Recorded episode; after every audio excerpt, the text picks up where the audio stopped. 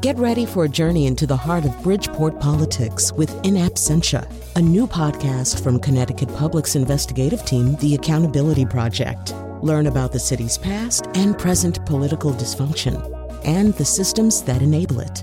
Tune in wherever you get your podcasts. Funding provided by Joe Zimmel and Valerie Friedman.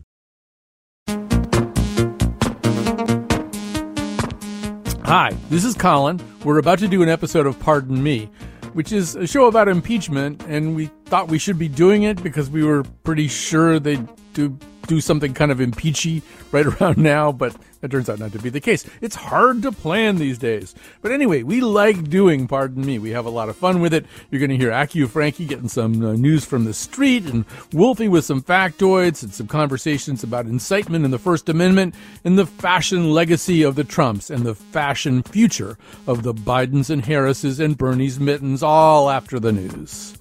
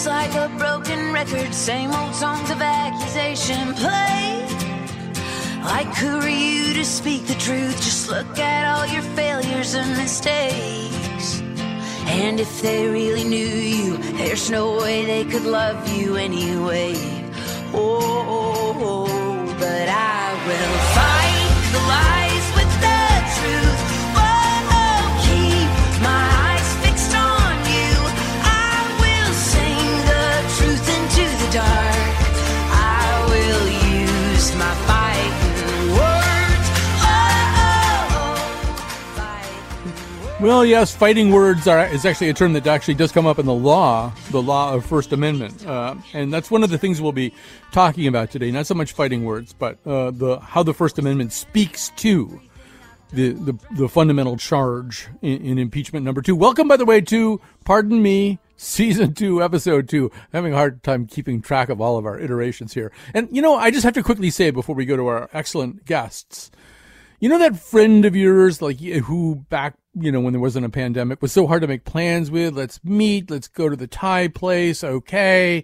You know, maybe I don't feel like Thai. Maybe maybe we can meet over at the fish place. But seven thirty, right? Well, no, yes, seven thirty. Now it seems kind of early. Maybe we could be, be do it at eight thirty. Actually, today isn't great. Would tomorrow? It's just getting so complicated. Why don't we not meet? You know, there's that person, right, who's impossible to make plans with that person who's impossible to make plans with is the United States Congress right now. We never have any certainty from moment to moment what is going to happen or for that matter, whether we should be doing an episode of the Colin McEnroe show or an episode of Pardon Me, another damn impeachment show. And from a certain point of view, we made the wrong choice earlier in the week because we thought they were going to be like impeaching right now, but they're not. So, but that's okay because there's a lot of really interesting stuff to talk about. And we have sort of a, a way to do that while catching our breath. And that is the way that I'm going to spin it.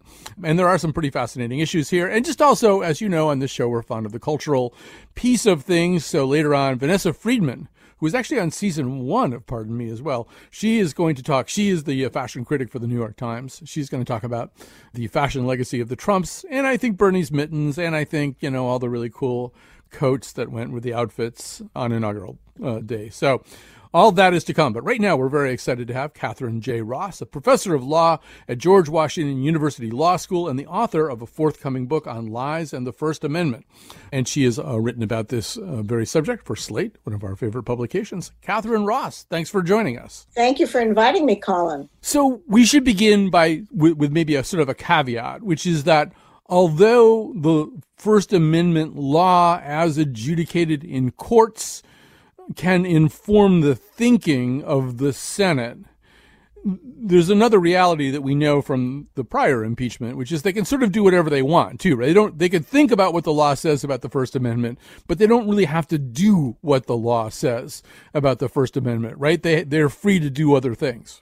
Exactly right. And one of the reasons they're so free is that the Supreme Court has indicated it is not going to interfere with supervise or overrule what the House and the Senate do in impeachment settings. Right. So, no less likely a critic of a Republican president than Representative Liz Cheney, Republican from, from Wyoming, so, said to Fox News after January 6th the president incited the mob. The president addressed the mob. He lit the flame.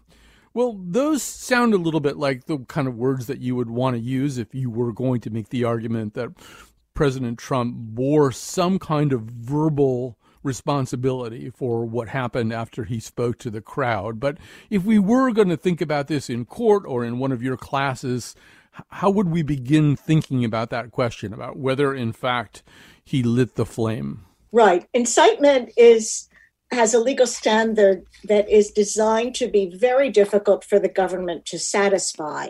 And the reason for that is to protect dissidents of every political belief and also to protect people who are exercising their right to assemble and to protest. And so the court wanted to draw a pretty bright line between lawful expression of opinions in groups and unlawful incitement to illegal acts and violence. And it did that in a case called Brandenburg, which involved a Klan leader who spoke in an incendiary way at a Klan meeting where people were wearing hoods and some people had weapons and a cross was burned. And he was arrested for incitement.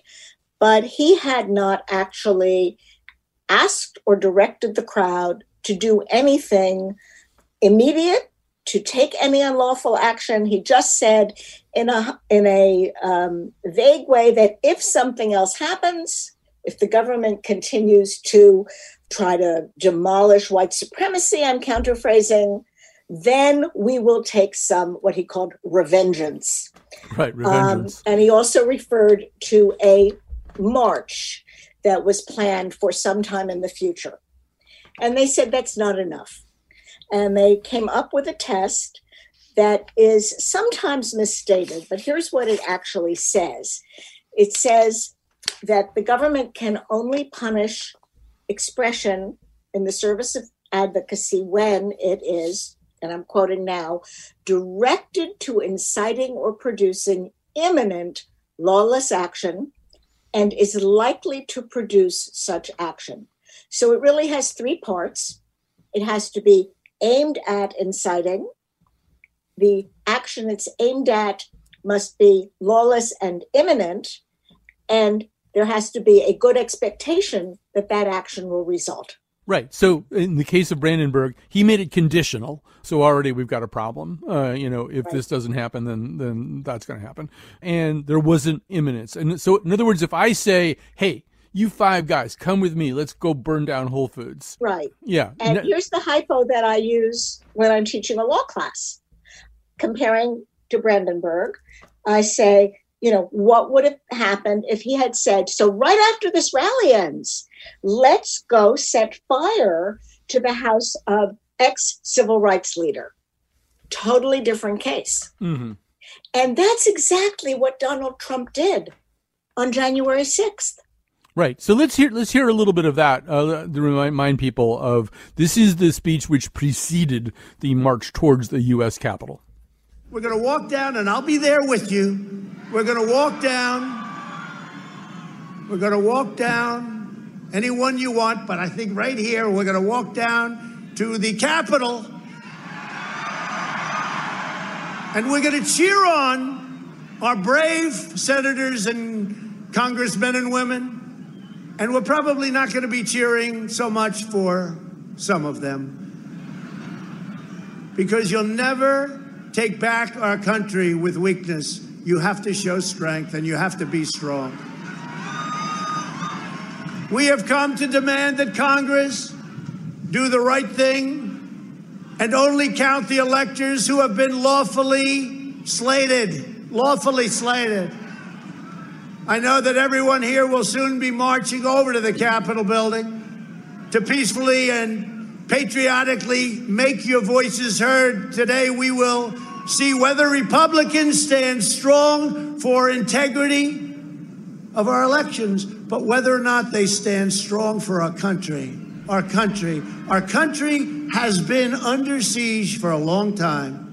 Okay, so there's a lot of things happening there in that set of remarks, but maybe we can dispense with part three of your example. So if I say, hey, you five guys, come with me and let's go burn down Whole Foods, and they say, actually, we're Quakers, we're on our way to the meeting and stuff like that, then I'm not really talking to anybody who's going, who's likely to do the thing that I'm talking about. But here, one thing that we can settle, I assume, is that he's talking to people. Well, we know for a fact that he is talking to people who are capable of executing what appear to maybe be his wishes, right? And in fact, what you don't capture on the tape is that through this whole period, the crowd is shouting, fight for Trump, fight for Trump over and over. Yes, and he's using a lot of fighting uh, language. He says Republicans are constantly fighting like a boxer with his hands tied between his back. It's like a boxer, and we want to be so nice, and you want to be so respectful of everybody, including bad people, and we're going to have to fight much harder. Now, some of the struggle there is going to be that you know, politics often resorts to metaphorical descriptions that do mm-hmm. involve combat and fighting. So, so how do we parse that? Well, a couple of ways. Context is very important in every First Amendment case. We look very closely at the facts and we make a lot of distinctions and assessments. And here, the context, I think, is quite overwhelming because we have, first of all, what happened immediately after Trump's speech.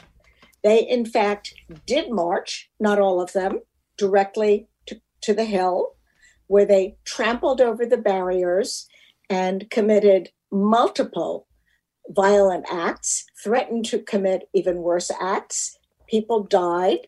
The electoral process for certifying the amendment was disrupted. He gave his speech starting at noon, knowing that the entire Congress would be gathering at one o'clock in order to certify the election results and the timing could not have been more tightly framed. And one of the things that courts look at in applying the Brandenburg standards is what happened. So, very frequently, you have an allegation that rhetoric really riled people up, and then the court will say, but nothing happened afterward. So, if something had happened, then we would have to really look and figure out whether the speech directed that action. So here we know something happened, and then we have to assess how important that speech was. And there, I would argue, uh, and also while this was all unfolding, Trump, who has a unique power to get his message out because he's the president and to assert authority, he never said, Stop that right now. You misunderstood me. He was in the White House enjoying the scene on television. And even when they finally prevailed on him, when his staff prevailed on him to issue a recorded message, he undercut it by saying, I love you, go home safe. Uh, he didn't say, This is just, you know, not okay. So all of that gets weighed. And I would also argue that the court can look backwards. And so, first, he knew that these were not an audience of Quakers because they had been publicly planning what was going to happen in Washington. They talked about disrupting the Capitol. And we can assume, and uh, the state will have to in a criminal trial likely have to establish that he knew but we can assume that he knew about these online rumblings because they were quite public and they were covered in the news, and his staff probably told him. But also, they were responding to his initial invitation when he tweeted, Come January 6th and help me fight this attack on my great victory, which he knew he was lying and was completely untrue that isn't part of this analysis, but it's all part of the context. Right. He also uh, said, "Will be wild" or something like that. Will be wild. Yeah. Will be wild, and all these people picked up on that, and they were online and talking about things like how to get weapons to Washington if you were flying. So that's part of the context as well. And he knew that when he addressed the crowd, and he had created that context, at least in part. So I think all of that weighs very heavily toward the notion that his words, while not explicit, were directed toward moving this violence along and likely to have the impact on the crowd he had gathered. Right. You know, uh, I'm glad you brought all that up. I was going to ask you about that because I listened to an interview with Peter Meijer, who's a Republican congressman, new Republican congressman from right. uh, from Michigan, and and in that interview, it was clear to me, although he didn't exactly say it, but it was very clear that what really was the deal breaker for him as a Republican congressman deciding to vote in favor of impeachment was really the second statement. It wasn't the, the statement so much that preceded the riot, the attack, the looting. It was when Trump was given the opportunity to reframe it and say something, as you're suggesting, like, I never meant for this to happen. This is not right. You've got to stop right now. The fact that he didn't do it and he said, I, I love you, you're special, you know. And I was wondering whether a court would consider that. Once again, we're not in court we're we're in something that resembles a, court, but it isn't a court. So it seems almost certain that they will think about the fact that he never really, you know, pulled back from this and never experienced, you know, contrition in the moment. I, I assume that's fair game, certainly in a Senate trial. It is absolutely fair game in the Senate trial. And in a criminal trial, I just want to remind you that it'll be jurors initially deciding mm. whether or not the state proved its case sufficient to meet the Brandenburg standard beyond a reasonable doubt. And they will certainly take that into account as well. And I, I think also when I said that Trump has a unique power. You know, if you or I gave a speech, not that we would, that incited people to violence and they did something, and then we tried to frantically stop them, they might not listen to us. But these are people who told the press and told the Capitol Police, we're here at the president's invitation. We're doing what he asked us to do. So he's the president, and he then says, No, you misunderstood me. Stop right now. That's going to have a, quite a sizable impact. And uh, so, yes, I think they'll weigh that. They can also weigh the fact that during that same afternoon, he was frantically trying to reach Senator Tommy Tuberville, a newly elected Republican senator from Alabama, who has who knows has no knowledge of government or the Constitution because he couldn't name the three branches of government when he was campaigning. And Trump called him and said, I want you to assure me that when you guys get back in the chamber, I'm paraphrasing, you're going to help me stop this certification. Right. So he was still working to the underlying goal, mm. even as a siege of the Capitol was going on. Okay, there's something I want to circle back to you before we run out of time. But before I do that, just because of where we are in the conversation, and I don't really know what I expect you to say about this from a point of view of scholarship or or jur- jurisprudence, but there's also this is very odd that the indicting authority and then the de facto jury are essentially the victims or prospective yes. victims of the mm-hmm. crime. Mm-hmm. I mean, this is something you really wouldn't see anywhere else, right? You have a, a jury sitting in judgment of a purported crime that was directed at the jury, which is uh, pretty darn strange, I would assume. yes, it's a highly unusual situation. I'm really glad you brought it up because that cuts two ways. I think you know, many people would say, well, they don't really need a very lengthy trial because they all know exactly what happened and they know what the harm that was caused consisted of because they were the victims of it. They were in fear for their lives. Uh, but Trump's lawyers might argue they can't really be a fair jury because they're emotionally wrought up from this experience. And, uh, you know, I think we just have to say, well, these senators you know, are taking oaths to do their duty. On the other hand, we know that they may not take that oath very seriously. We had the first impeachment trial of Trump where the Republican senators didn't even want to hear evidence or testimony. Right. I mean, you know, the argument that would be made is, well, this can't possibly be an impartial jury because they were the people who almost got beat up or whatever was going to happen to them.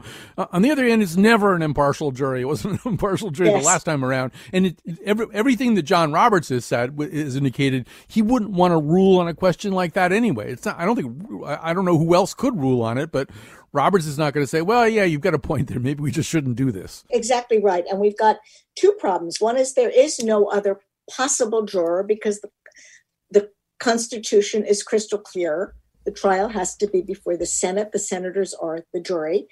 And the Supreme Court quite rightly thinks this is a political question. They're not going to go anywhere near it, even beyond the fact that Roberts doesn't want to. So, Catherine Ross, I have to ask you one more question, and then we have to part ways because I'll get in trouble with Betsy Kaplan. So, and that is, you know, when we played that clip earlier, there is this sort of what I take to be kind of a wink wink moment where he says peacefully and patriotically. And in your article, you make the point it's not the first time he's done something like that. It's a sort of inoculation, but I'm wondering whether he gets points for it anyway people will try to give him points. His lawyers will try to give him points. But I think, you know, in the earlier case where he got away with it, he had said one sentence five times and another sentence once about not breaking the law, not being violent. Here, the odds are so imbalanced. It's a very long speech, one sentence from which he pivots immediately to say the country's been under siege forever. And you just cannot give that statement any weight. And if you did, nobody would ever be convicted again of incitement because everybody would simply throw in a little phrase don't do anything i wouldn't do you know that that wink wink don't do anything illegal. All right catherine j. Ross we have to stop there. Professor of law at the george washington university law school author of a forthcoming book on the first amendment and we are going to throw to as we always do and pardon me a little segment we call factoids narrated by chion wolf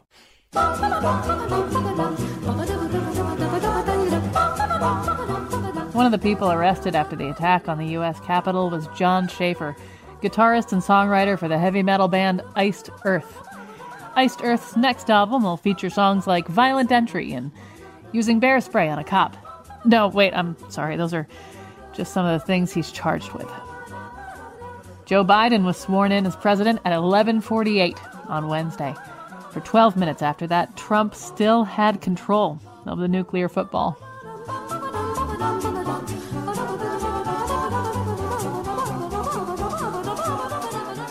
Of course, Trump and the nuclear football were in Florida, where you're only allowed to launch missiles while shirtless and sharing your meth with an alligator. Andrew Johnson was impeached by the House in one day based on a 17 word resolution, not counting the word resolved. The House drafted articles of impeachment later. This was standard practice at the time. Reddit banned the Donald Trump subreddit. Turns out things actually can be banned from Reddit. Several colleges revoked the honorary degrees they gave Donald Trump. Former Liberty University president Jerry Falwell Jr., if he were still running the college, said he would give Trump a third honorary doctorate Falwell is notoriously fond of things that come in threes. If the president got another honorary degree at a special ceremony, I would like to watch, Falwell did not actually say. Deutsche Bank has decided not to do business with Mr. Trump or his company in the future, according to the New York Times. Deutsche Bank is kind of the Reddit of banking. I'm Chion Wolf. This has been Factoids. Hi,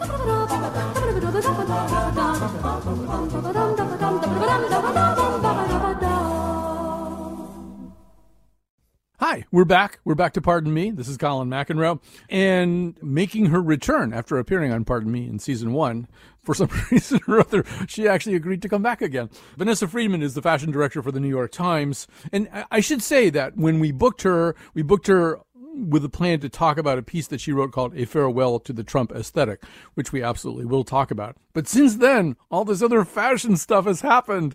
So we have to quickly talk about that too. So let's do the first part first. I think when you read the title, A Farewell to the Trump Aesthetic aloud, it is hard not to giggle. But there was a Trump aesthetic, and there's things in which, it's things that you kind of tease apart. Part of this was what an occasional nod to the idea of uh, of wearing American designers and American fashion companies, but it was sort of a nod that didn't really amount to any kind of persistent commitment to that idea. Well, I mean, I think when you look back on the four years of kind of Trump style, what you see is you know a lot of a reflection of the the sort of administration in general you know you see a real uh, focus on theatricality and pageantry and showmanship and also a certain trampling of old norms and the biggest old norm when it comes to dress for both the president and the first lady is always you know wearing an american designer supporting local business and while you saw that occasionally with Mr. and Mrs. Trump, it really was more the exception to the rule as opposed to the rule. So Trump was kind of donning one note in terms of what he wore. Uh, Melania is probably the more interesting person to talk about. You do write quite a bit about her, and there often were things that kind of clanged that seemed a little tenured, whether it's a pith helmet in Kenya, which evokes the colonial past, or wearing spike heels when she left the White House to go to the ruins of post Hurricane Harvey. Right. I mean, there's sort of ways in which, and, and we'll get to the famous jacket in a second, but there are ways in which it was hard to tell is she trolling us with our clo- her clothes? Does she not, or does she just kind of not get how that looks? Or trolling her husband which i think there was a whole sort of subset of the population who was obsessed with this idea that you know it was all commentary on him that was you know the part of the free melania movement. You know i think in the same way that donald trump kept everyone really off center and kind of on edge with his tweeting and his public statements you know she did the same thing with her clothes which frankly was the biggest you know platform and kind of communication vehicle she had as first lady since she didn't actually do very much public speaking and her you know her various agendas were relatively low key even the be best agenda. So you know her clothes became really the focus of everyone's attention and she did, you know, use them sometimes to behave like a classic first lady when she would wear, you know, like the, the Ralph Lauren sort of Jackie Kennedy esque suit she chose to wear to the swearing in, or a Dior suit to go visit France. And then she would throw in something like the white suit to the State of the Union right after the the Stormy Daniels scandal when white suits at that point had already become you know effectively the uniform of the opposition and suddenly everyone who was watching would you know all the antennas would go up and all the like hackles would start rising and I'd think oh my god she's saying something with this. Right. you never quite knew. You never quite knew. I mean we could track that back as you do in your article to uh, the debate that followed the access hollywood revelation where she wore what is apparently standardly referred to as a pink pussy bow shirt. Uh, and it seemed kind of on the nose. Although, once again, it would be hard to know how to interpret that. Like, this is what I think of your claim. I don't care. Or, hey, Donald, I know what you're up to. I mean, it was impossible to read her that way. Right. Or, or simply, oh, that's a pretty blouse. I think I'll put it on. and, you know, I think all those different explanations have been offered my general sense is that she is a pretty smart woman and certainly by the time she got to the white house it, would be impossible for anyone surrounded by any form of advisor who does any kind of reading of their of articles about themselves not to realize that whatever choices they're making in terms of clothing are going to be analyzed and interpreted and therefore this this kind of speculation is on the table. So i think i think she did know what she was doing Right. You know, Freud might have said sometimes a blouse is just a blouse. But I think when you're a former fashion model, and I mean, the semiotics of fashion can't possibly escape you in that position. And I'm inclined to think whenever she did something like that, that she meant something. But she always managed it to make it somewhat lynx like and enigmatic. And that I think would even include the I don't care, do you jacket that she wore at the time uh, of the abuses being directed at immigrants at the border. So mm-hmm. remind people of that and, and, and how, how you read it. Honestly, you know, I think someone sent it to me, texted it to me when when she first appeared in that jacket, which was from Zara. It was a kind of Army Navy knockoff jacket um, with this message scrawled on the back. And because the picture was of the back, I thought, uh, oh no, no like someone's photoshopped her head onto you know onto this jacket. This is this is a meme or this is a joke. And then it increasingly became clear that no in fact she actually had chosen that jacket to get onto the helicopter to go to to travel to the border. And it was you know it was really astonishing. And equally astonishing was the fact that stephanie grisham who's then her spokesperson said there is no secret message in this. Because of course she was right. There was no secret message. It was it was very public. It wasn't secret at all. It was there for everyone to read. And then the question became, okay, who is this for? Because, you know, is it for her husband, which some people thought it was, or is it for the press? who she found you know deeply annoying. Who who's who is it for? And I think ultimately, according to Stephanie Winston Wolkoff, who was her friend and is now her uh, tell-all friend, you know, it was it was directed at the public and at the at the media in particular to say sort of leave me alone. But you know, she was the first lady. It, it's like when she was in in Egypt and was posing, you know, in front of the pyramids in her in a white suit that looked like it was coming straight from Raiders of the Lost Ark. And she said, I wish people would stop paying attention to what I wear and just pay attention to what I do or say. And I thought, well, A, your image is part of your job, right? You're representing your husband's, your administration and the country. And B, how can you say that while wearing that outfit? Right. So uh, just to sort of leapfrog ahead, I mean, the other difference between these people, uh, I'm talking about the entire Trump family at this point, and anybody else I can think of who's ever been in the White House is they're kind of in the merch business. Well, they're not kind of in the merch business, they're in the merch business. Mm-hmm. So whether it's Ivanka, whether it's Melania, there's a sense in which stuff that happened in the last four years will roll over somehow or other into the marketplace. I mean, how much do we actually know about that? We all we know is that there was certainly groundwork laid in that, you know, even after Ivanka, for example, had shuttered her business, separated herself from her line and closed the business, you know, trademarks that she had applied for in China were still approved. So I think 16 different Ivanka Trump trademarks were approved while her father was in office, even after she closed her business. So you know something is still possible you know melania trump likewise sued the daily mail in 2017 for libel and part of the argument in her case was that the insinuations that they had published about her actual actions during her modeling career had damaged her image and her image was important because it could be sold and there were a whole a whole list of products that she could potentially go into attached to that.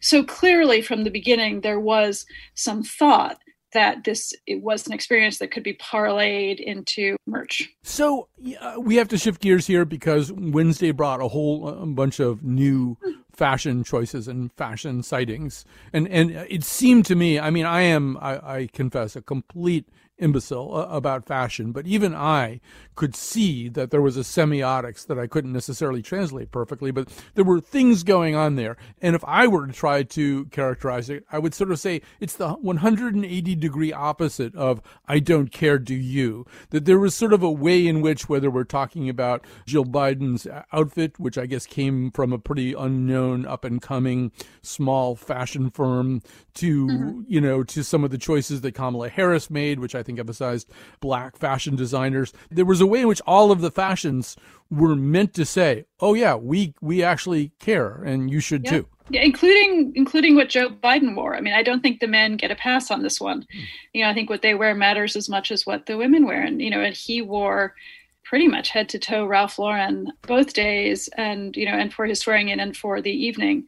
And, you know, Ralph Lauren is the quintessential American designer. I mean, this is a man who literally sponsored the restoration of the Star Spangled Banner. You can't find a more American designer. So I think, you know, as you said, this was this was more than a return to norms. It was an acknowledgement of the expectations that attach to a president and an administration when they come in in terms of image making. And also, you know, a real effort to take every part of their political platform and support it in whatever way possible. And that includes you know they were supporting small businesses they were supporting black designers they were supporting female led firms you know and down to the color of, of kamala harris's swearing in outfit which was not an accident i don't think.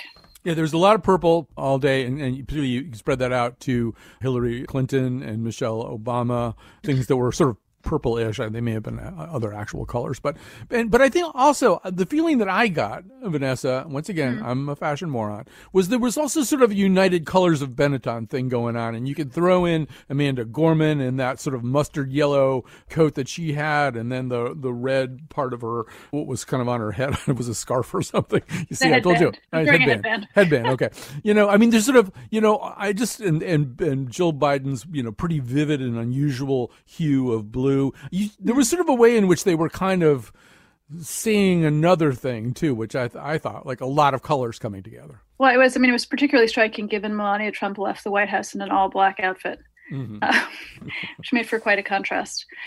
I, I, do think that the purple was significant, and I think you know Jill Biden herself wore a um, a coat and dress on Tuesday night at the COVID memorial that was also purple, and that was actually called the Unity Coat. Is by again a young, a small New York designer called Jonathan Cohen, and you know purple is the combination of red and blue. The theme of the inauguration was America United. I mean, again, just like the level of consideration of detail in messaging was really, I think, consistent and striking. So we would just be talking so much more about that, except that Bernie had those mittens on. and he was the viral he was the viral fashion moment. So he there he is, he's sitting there and there were so many very funny memes stuff like the, pictures of him sitting there with his arms crossed and those big huge gloves saying, you know, I got a really good seat for Tanglewood and I'm just staying here, you know, until the season starts or whatever. It's just stuff like that. But the the mittens were, well, they had a story, right? They were from Vermont and they were just like the most politically correct mittens that ever were. Yeah, they've been knitted by a school teacher for him, I think, given two years ago, and the um, the lining was made from recycled plastic bottles. But you know, I think the thing that also made it work is it was just so Bernie, you know, they did for him what fashion is supposed to do, which is convey exactly who you are and what you're about. And along with the the jacket, the Burton jacket, you know, they they really did that. It was on brand. It was very on brand.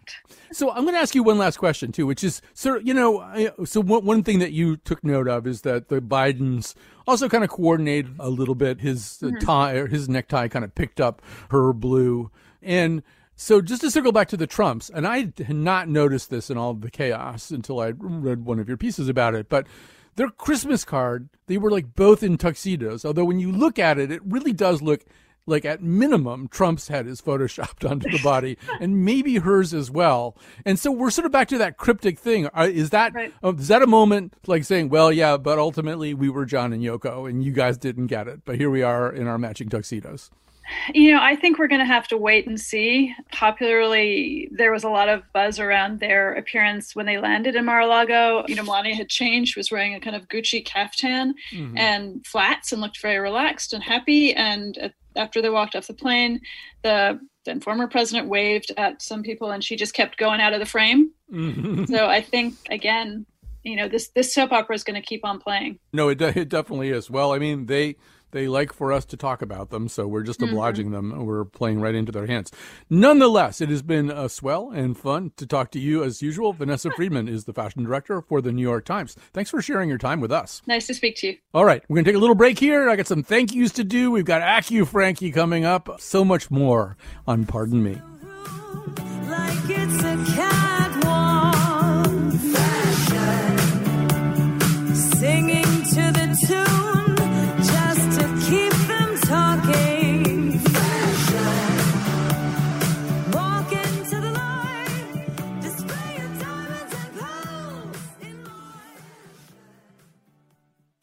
All right, time to thank my team. I love my team. It starts with Cat Pastor there in the studio. She's the technical producer. The senior producer is Betsy Kaplan, and uh, Jonathan McNichol is the mastermind behind a lot of the production elements that go into Pardon Me. Plus, he's like turning into this weird, almost Talmudic scholar of impeachment. So anyway, thanks to uh, all of them would be impossible to, to do without them. I don't even know when we're going to do the next Pardon Me. I think we're like not doing one next week, but don't don't hold me to that. All right. So meanwhile, we sent Frankie Graziano, otherwise known as AccuFrankie out into the world on Wednesday morning, Inauguration Day. We want you to know that he took lots of safety precautions. There was even some kind of pole that was used to impose distancing. He wanted everybody to put on masks before they talked to him. He even had to really kind of urge one of the people to put the mask on. So here, in a function that he has played in the past in season one of Pardon Me, is AccuFrankie in a series of parking lots and other weird places. Apparently, Democrats only impeach people in the winter, so I'm out here freezing my Stephen Mnuchin's off in Enfield. Here we go from the shops at Enfield Commons. Excuse me, ma'am, can I trouble you for a second? I'm trying to ask a couple of people some questions about not of one but a second impeachment. So, the biggest question that I guess that we have for people is now that Donald Trump's out of office, is impeachment something you care about? Yeah, definitely. I'd rather he couldn't run for office again, but it, but uppermost is that I would love it if he could be held accountable for everything that he's done in office. I don't care one way or the other on any of it. the whole thing's a joke in Washington. I don't even care about any of it. What about you? Don't care anymore. He's out. On impeachment, I think it was so Trump can't run for office in 2024. I think that was the agenda of the um, Democrats. And I do think that Trump will come back, maybe not even as our president, but as a um, as just a member of society. And I think he's still going to expose the deep state that's now in office. I think he shouldn't get back in. And that's why I, I agree with it. You I, want him to be convicted because you don't want him to come back. That's the major concern. Yes, it is. It is. Because I thought that the president that we had was not for everybody. For a person of color, I thought he had more racist views than I could deal with. I feel like we were going down the wrong path. And to tell you the truth, I've just because of that, I've lost some um, Caucasian friends that, you know, because we had a, a difference. And I feel that race should be talked about. It's sensitive, but we can agree to disagree and not be disagreeable. Now they're bringing it up everybody's racist because you're white, you're racist. I don't care for it. I'm not racist. Nobody's racist. They impeach Clinton and every, he's still everybody's hero. So what, that doesn't really mean anything, you know? So I don't think he should face conviction solely based on the crime. You have to look at the crime that was committed. Allegedly, it was high crimes and misdemeanors. And if you look at the statute of the law, he was not in violation with the law. He did not promote any violence. He didn't call for violence. He actually called for peace. And I don't believe that when Congress got stamped, I don't believe those were Trump supporters. I believe it was Antifa or people set in when he's done nothing but great things, such as the highest black home ownership. He was the greatest president we ever had. Well, all depends on what you're talking about. I think he did some good things, but he's an idiot. okay, he personally he's an idiot. He does he he says stupid. He can't talk to people properly. He's a terrible talker, and he's, he says dumbass stuff. Some things Trump did were fair. I'm just hoping that we can we don't have a civil war. I'm hoping that we can get back to some kind of, you know, like in the store, you know, I dropped something, somebody picked it up of color just to unite. I mean, we're all people. We all bleed the same. I think it should go forward. Yes, I don't want it to interfere with what the um, Biden administration has to do, but I I do think that it will help the country to, you know, there there are a lot of people out there who uh, they don't believe in the, that the election was fair, and it was. Do you still have faith in our democracy? Oh, definitely, yes. No, none, none whatsoever. I love America. There's no place like America, but honestly, I, I have faith that in 2024 and when we have a fair process like the constitution states how elections should be done I, I will then regain my faith in the process. But with this process, I kind of lost faith in the system altogether, just with the outcome of what happened. But, uh, you know, that faith needs to be restored. And I'd like to see, uh, what I'd like to see is there where they can say to people who don't believe that the last election was fair, you know, just be totally transparent. Say, look, here's the ballots. Go do your own spot checks and then you can believe in it again if that's what you need to do. If you need to do your own homework, you know, try and make it possible for them to do that. I guess I have to ask you, do you still have faith in our democratic institution? I do. I do. Why is that?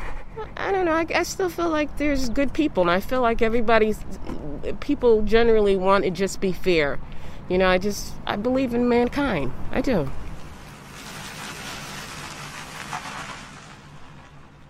All right, that shopping cart you hear at the end, its name was Earl. Uh, but everybody else's names are Frankie Graziano, the great Frankie Graziano, out at the Enfield Commons Shopping Center, where he talked to Jill Liddell, Stephen Fowler, Howie Benner, Mike and Joe. Yeah, from the Mike and Joe Landscaping Podcast. I love that show. I didn't know he talked to Mike and Joe. Uh, Adrena Womack uh, from South Windsor and Allie McGowan. And so I've got a couple of minutes left. Keep track of me now, Cat. But so I want to just quickly say that we don't really exactly know when we're going to do pardon me again. And we, I mean, I think we will do it again, but this picture kind of keeps changing and we think we know what's going to happen on Monday, but maybe we don't. But one thing that I, I do appreciate is the, the amount of support that people have given to this show. It is, it is us trying to do a very different thing. And you just, apropos of what Frankie just collected there too, you can see America, or at least the Enfield Commons Shopping Center, is, you know, somewhat divided about how to proceed from here and what to do. But I do think that this matters. How this gets handled matters. Yes, the Constitution says that impeachment is essentially a process for removing somebody from office. But as we discussed last week, it, it has been used in other ways. And I, I do think that impeachment is also intended to be a process by which Congress takes note of somebody who has abused his office, has committed an offense which could only be committed as part and parcel of being in a particular office. That that was very much sort of part of what went on here. That that ultimately President Trump abused his office. He committed a crime that you could only commit by being president and then doing a certain thing. And the only real way to respond to that is through impeachment. There may be criminal proceedings for all kinds of other stuff in the future, but impeachment is at least appropriate to do here. So it'll also be just kind of interesting to see how the newly constituted Senate handles all this. So we'll be back with more pardon me's. We just don't know when or where, which is not good branding, planning, and stuff like that, but that's kind of who we are. Thank you so much for listening, and we're going to end with Frank Sinatra in a pensive mood.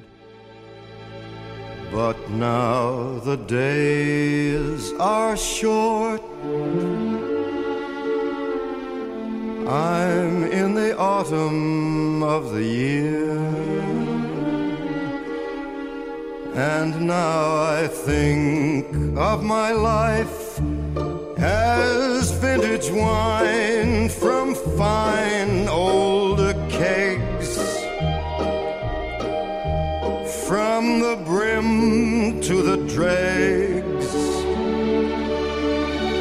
it poured sweet and clear.